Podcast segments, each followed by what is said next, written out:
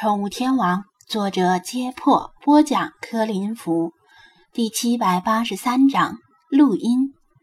不管张子安怎么想，这一大群小须精肯定会成为市政府重大的政绩工程。再说，他们不远千里游到中国避难，总不好再把他们赶走。关键是，除了这群鲸鱼以外，肯定。还有更多的水族生物来到了滨海市附近，这些生物怎么办？总不能全用污染治理初见成效来解释吧？对了，世华，有很多水族生物追随着你来到了滨海市附近，你有办法让他们离开吗？或者不靠近海边也可以？他问道。鲸鱼以外的大部分生物听不了那么远呢。他嘟起嘴，在我附近的还可以，再远就没有办法了。他的意思，大部分水族生物听不到低频声波，而高频声波传不了太远。张子安想了想，掏出手机说：“没关系，我把你的声音录下来，其他的事由我来想办法。”什么办法？世华带着好奇问道。我前几天网购了一台水下扬声器，我把你的声音录下来，然后去海边的水里播放一下。他说道。密度越大的介质，声音在其中传播的距离越远。比如，声音在金属里传播的距离比在水里更远，在水里传播的距离比在空气中更远。他买了一台水下扬声器，把世华的歌声在水里播放，可以覆盖到相当广的范围。只要别让水族生物靠近海边就行，特别是那些容易被人类察觉的大中型海洋生物。世华盯着他的手机，这个是手机？对呀，你应该见过吧？张子安觉得，他看了这么多韩剧，不会没有见过手机。前几天那个很吵的女人，就是对着手机说个不停。他又问道：“很吵的女人？”张子安愣了一下，才反应过来，世华指的应该是小雪。呃，是啊，她是个主播，平时的工作就是通过手机与网友们互动聊天。他解释道，继而醒悟道：“难道韩剧里没有网络主播吗？网络主播是什么？”他脸上的无辜不像是装出来的。说来也是，韩剧里的男女主角似乎都是检察官、法官、大企业继承人、律师、医生这种高大上的人设，跟网络主播不沾边。另外，网络直播在其他国家并不像在中国这么火爆，也是原因之一。什么是网络主播？这个定义好像挺难的。张子安琢磨了一下，试着解释道：“网络主播就是向观众直播你正在做的事儿，如果他们感兴趣，就会一直看下去，成为你的粉丝。”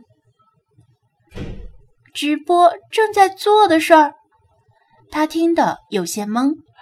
做什么都行吗？啊，当然不行，必须是要别人感兴趣的呀。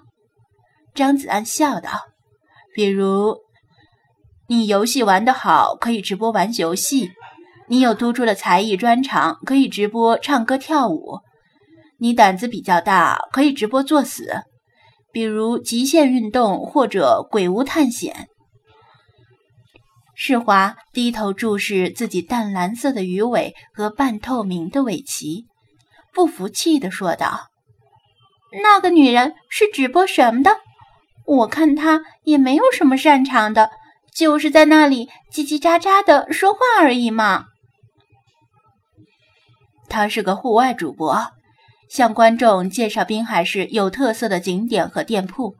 他答道。世华撇嘴不屑地说。切，这算什么？只要长着两条腿，是个人都行吧？那可不一定，没那么简单的。张子安摇头，他以前也觉得直播很简单，完全是躺着数钱。但事实证明，能火的主播都有其成功的元素。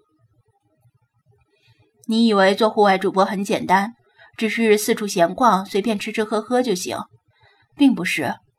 据我所知，小雪选择店铺之前，一般要先进行考察，觉得某家店铺不错，才会选择在那里进行直播。往往十个店铺里也没有一家能够达到他的标准。正是因为挑选标准很严格，他的直播才得到别人的信赖。他在直播前还会认真策划直播内容，收集观众的意见和反馈，制造话题，调动气氛，偶尔再适当的卖个萌。除这些以外，还要有自己的特点和标签。比如他的标签就是根本不理睬直播间里的土豪，很多人都是听说之后感到好奇，便过来看热闹。然后被他圈粉的张子安把认识小雪以来的观察所得毫无保留地告诉世华。呀，听起来好麻烦。世华顿时泄了气，腿疼的把头枕在浴缸边缘，两只手背无力的垂落，像钟摆一样摇晃。所以说啊，名无姓志，人家成功肯定是有人家成功的道理。张子安结束这个话题，抬起手机催促道：“来，对着手机说话或者唱歌，让听到声音的水族生物回到自己原来的地方。”世华百无聊赖地斜睨他一眼，突然挺直身体，高高举起一只手，像是申请发言的小学生一样说道：“好无聊，我要看电视。”这个咱们以前说过了，暂时。你还没有达到看电视的标准，张子安躲开他甩起的水珠，说道：“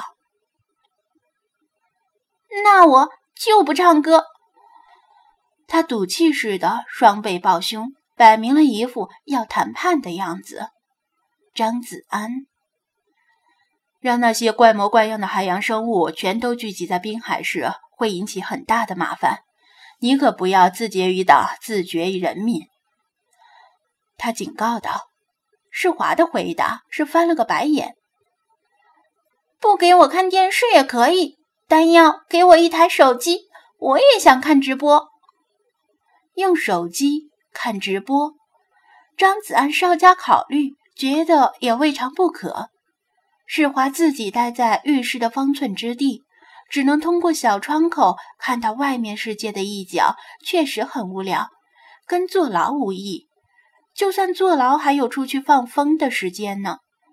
外面的世界很精彩，就更衬得里面的世界很无奈。精灵们大部分在楼下活动，楼上的精灵只有他和派。派不会说话，就算会说话，世华与他也聊不到一起。老茶虽然不时上楼来跟世华聊天，但毕竟他一开口就是各种大道理。世华这样的小孩心性还无法理解的很透彻。这么算起来，与世华互动最多的精灵，居然是菲娜。想到这里，张子安不由心中一动。难道菲娜是觉得世华太寂寞了，才会整天想办法捉弄他？是这样吗？他觉得自己可能是想多了。那个眼高于顶的菲娜。怎么可能会体察别人的心情呢？看直播与看电视相比，看直播应该是更接地气，都是年轻人喜欢的东西。而电视里的很多东西离现实太远。给他买个便宜的手机，不装其他软件，只装口碑较好的直播 APP，应该可以让他了解到真实世界的样子。而不是韩剧里遍地霸道总裁的世界，也不是国产电视剧里手撕鬼子的异能世界。不论如何，试试总是可以的。于是他点头同意道：“那好吧，我去给你买台手机，你先唱歌，让那些海洋生物离开。”真的？他惊喜地问道：“当然是真的，出家人不打诳语。”理查德用鸟喙敲击了洗手间的门。“你们两个好了没有？本大爷要上厕所了，还是说本大爷可以在外面拉屎？”你才是出家人！”张子安骂道，“再等几分钟。”“等不了，本大爷快憋不住了。”理查德敲击频率愈发频繁。说来也是，让鸟憋屎的难度太高了些。张子安无奈之下打开了门。理查德迫不及待地落到马桶盖边缘，把鸟屁股对准马桶。嗯，嘎嘎，你是不是很想参观本大爷拉屎的样子？是不是很想闻闻？他促狭地盯着他。本大爷听说有一种叫异味癖的病，有人喜欢闻汽油，有人喜欢闻樟脑。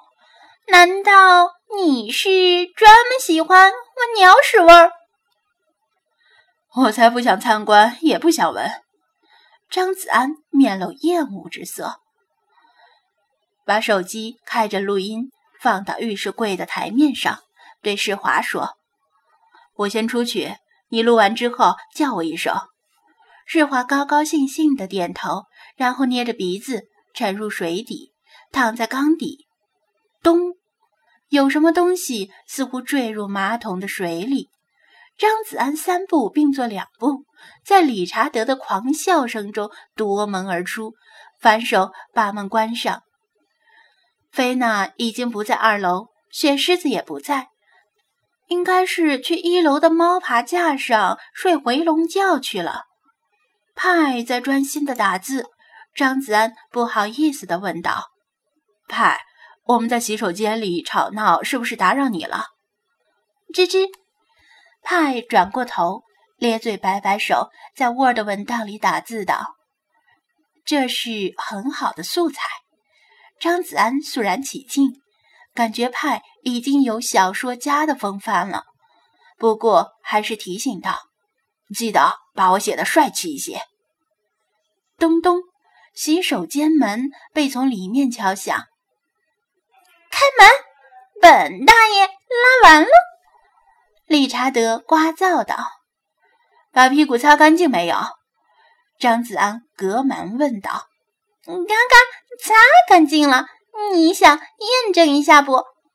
他又叫道。“我没有兴趣，但是警告你，你要敢把鸟屎蹭到屋里，我就把你揍出屎来。”他打开门，理查德扑腾着翅膀飞出来。“嗯，看看。”本大爷有个建议，要不装个智能马桶盖如何？会对着菊花喷水和烘干的那种，省得本大爷总是要在纸巾上蹭。就你事多，张子安一瞪眼。我录完啦，世华喊道。张子安走进浴室，听了一遍录音，总感觉。世华的歌声中混进了奇怪的东西，噗噗的。